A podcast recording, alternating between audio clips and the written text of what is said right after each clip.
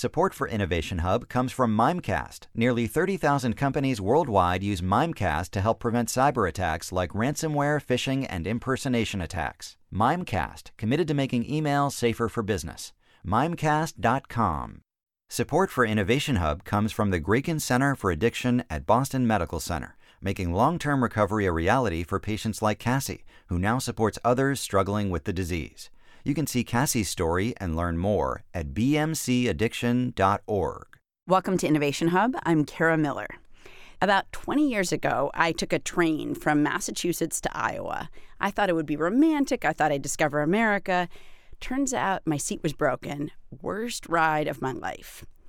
Iowa, though, was amazing. And for someone who had mostly grown up in East Coast suburbia, I felt like I was discovering America. I told my mom that Iowa was so great that we had to go back. And we did. We went to Living History Farms in Urbandale, where you trek through farmland that connects farmhouses from different eras. There's a main street from 1875. It has all sorts of shops on it. We went to Pella, which is a Dutch town in flat farm country. They've got tulip queens and Dutch architecture and Dutch pastries.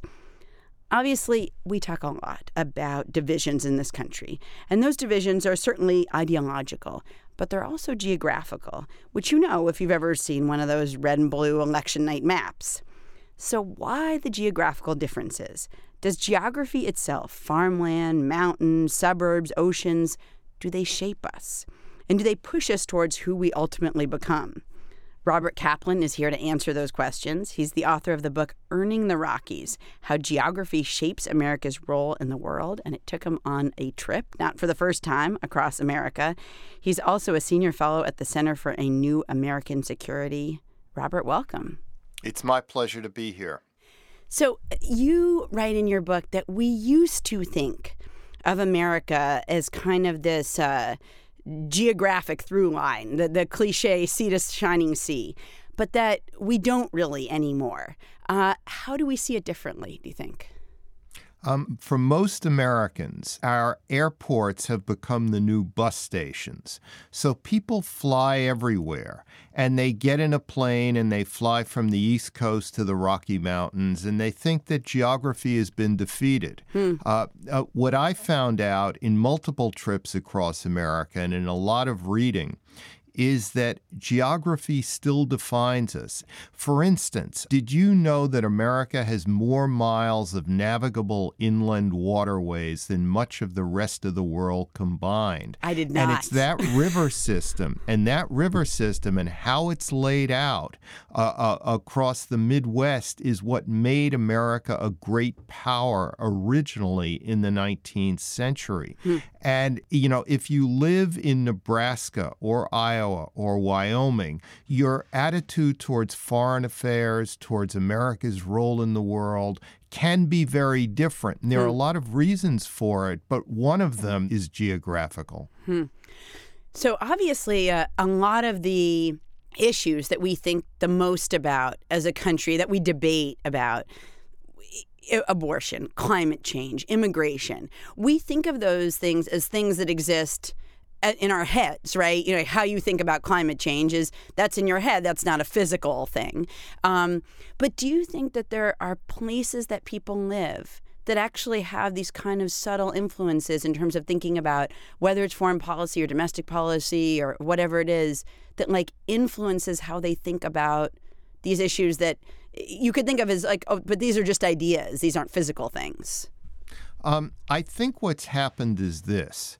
It sounds ironic, but just stay with me for a moment. Okay. that glo- that globalization, meaning technology, the jet age, cyber connectivity, um, it has shrunk the earth. Technology has made geography smaller and more claustrophobic, but hmm. it has not defeated it. So what happens is that we're swept up into a world maelstrom, a world system, and a part of our population adapts adapts very well to it. And they generally live along the two coasts in the major college towns in some vibrant intercontinental cities. And there's another part of the population that has been left behind, that for one reason or another has not been swept up into it. So that globalization, rather than make America disappear into the world, has redivided it. Hmm. I actually I want to read a quote from your book that kind of um, struck me. This is from Earning the Rockies. Uh, so you write about millions of people, and here's a quote who feel their way of life is being endangered and fear being economically left behind in this new world of slim people on low carb diets with stylish clothes, a world where both skin tone and sexual orientation are not singular but multiple and celebrated for that. So, talk about that gap that you perceived and, um, and, and you know the implications of it. Yes, I took this journey, my latest journey, in the spring of 2015. So um, at that time, a name like Donald Trump was just meant a real estate developer right, in right. Manhattan. A, a TV, how about a. TV star? Right, yeah. Um, which I never watched, but uh, you know, in other words, an obscure celebrity on the New York Post. And and I left the East Coast and I drove across the Appalachians.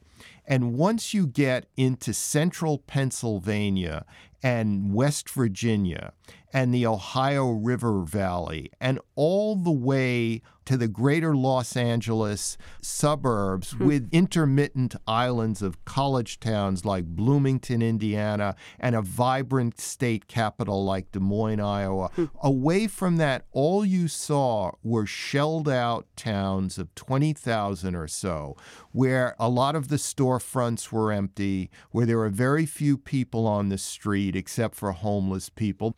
Uh, I listened to a lot of conversations. What I did was be an eavesdropper, and it was all about financial problems of one sort or another, or medical problems of one sort or another. There was almost no overt discussion of politics. So people were not talking about politics, but all of their worries and problems had to do with politics. It, it was it, I saw a nation united by their worries, by people's worries. Just a general dissatisfaction, it sounds like, yes, too. uh, Yeah. yes, an alienation. Hmm. Because a discussion of politics does not mean alienation. It means you're involved in the process. Um, but when you're not talking about it at all and your life, based on the conversations I overheard, is just awful or dreary or miserable, that's alienation. Have you heard from people uh, saying, like, whoa, maybe you did hear this dissatisfaction, but my town's great. And, you know, I, I don't know if things are quite as bleak as you're portraying them as. Um, it's interesting because I've been a travel writer for decades and I've written books about a lot of parts of the world. You get used to people writing you and saying, I visited that place and that's not how I saw it. You know, that's very common because every view of a place begins inside you, it's very individual. But with this book, I've yet to hear that. I probably will at some point. What I've heard so far is yes, sadly, that's very much how it looks. You know, you talked about um, that things started to be different in some ways when you crossed the Appalachians. And um, I wonder why like why are the appalachians a dividing line um you know why why did you sense it sounds like such a different feeling in the middle of the country Uh, yes, but it's more complex than that. For instance, uh, take Missouri. Um, if you went into, you know, the wealthy suburbs of St. Louis or much of Kansas City, people were part of a globalized world. They were hmm. not alienated. Hmm. They were what you would call liberal. But yet, Missouri was carried substantially by the Republicans in the recent election because between the big cities, you entered another America. Hmm. So it's a rural urban divide. It's a coast interior divide. It's a college town, not college town divide. Hmm. And and and in the center of the country because of the vast spaces in between towns remember this country is really divided between east of the 100th meridian west of the 100th meridian. The 100th meridian runs down the center of the dakotas nebraska kansas oklahoma and texas. Hmm. east of that you've got a lot of water. West of that you're in a semi-desert. And so the towns are less the highways are less the railroad tracks or less. And in those places, you know, the outside world, Europe, Asia, does not seem real. It does not seem substantial to you. I'm Kara Miller. You're listening to Innovation Hub. I'm talking with Robert Kaplan, author of the book Earning the Rockies How Geography Shapes America's Role in the World. Um, when you look at America and you compare it to its counterparts, you've you've been a foreign correspondent. You've uh, thought spent a lot of your life thinking about actually other countries and and foreign conflicts and that sort of thing. Um, how do you feel like we are different from other countries in terms of how geography has shaped us. We are obviously a lot more isolated than many places. You know, think about a place like Germany. I mean, they're just smack dab in the middle of a ton of countries. Um, and like, how does that play out in our politics?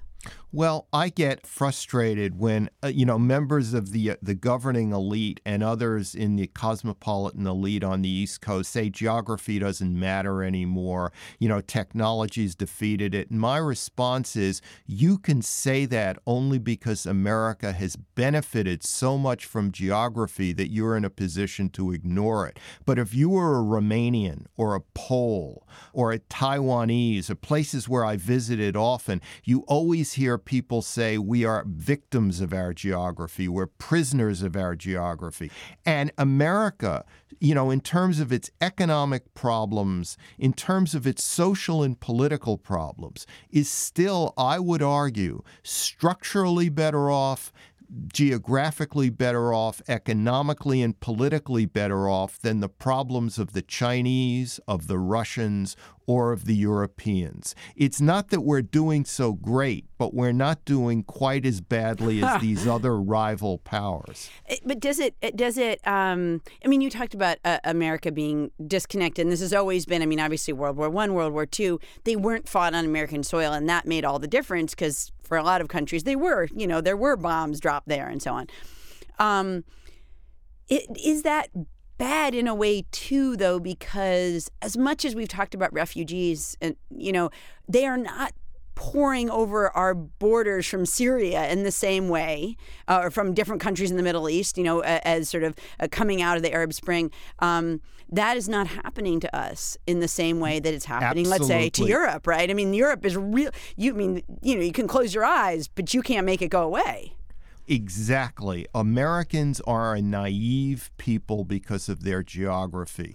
Every rival power, Japan, every place in Europe, Russia, China, had their urban infrastructures, their industrial infrastructures decimated to the ground during World War II, and we were untouched. Right. Europeans have throngs of refugees pouring in, not just from the war torn Middle East, but from sub Saharan Africa mm. because Europe is so close to it, right. it's so proximate. The Chinese are terrified of trying to change the North Korean regime because if there was regime collapse in North Korea, two million North Koreans would rush over the Yalu River into northeastern China. Mm. Um, so America can talk just very flippantly about we need a better regime in North Korea because if there was a regime collapse, it would not affect us to the degree that it would affect the Chinese. And also, Americans are upset about the Mexican border, about illegal immigration. This is nothing mm. whatsoever mm. compared to what the Europeans and others have to deal with or are worried about. If you think ahead to uh, you know a road trip that that would occur in 20 years from now, um, are are there hints from what you've seen of what's coming? the very limitation of water will make it impossible for, say, Nebraska, Wyoming, Utah to suddenly be all urbanized. That's never going to happen.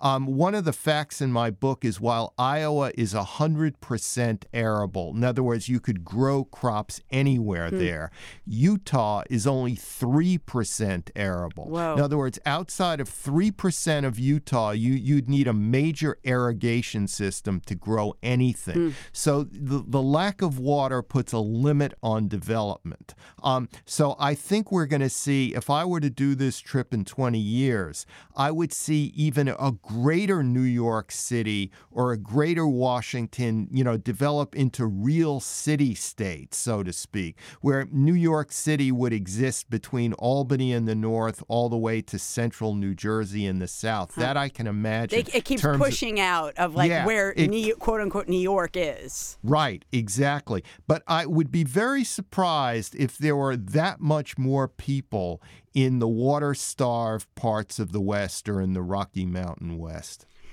Robert Kaplan is the author of the book Earning the Rockies How Geography Shapes America's Role in the World. He's also a senior fellow at the Center for a New American Security. Robert, thank you so much. This is great. It's been my pleasure. I know nothing about inland waterways, but if you want to check out how water shapes and divides us, we've got a great candy colored picture of U.S. river basins. It's at our Facebook page, facebook.com slash innovation hub radio.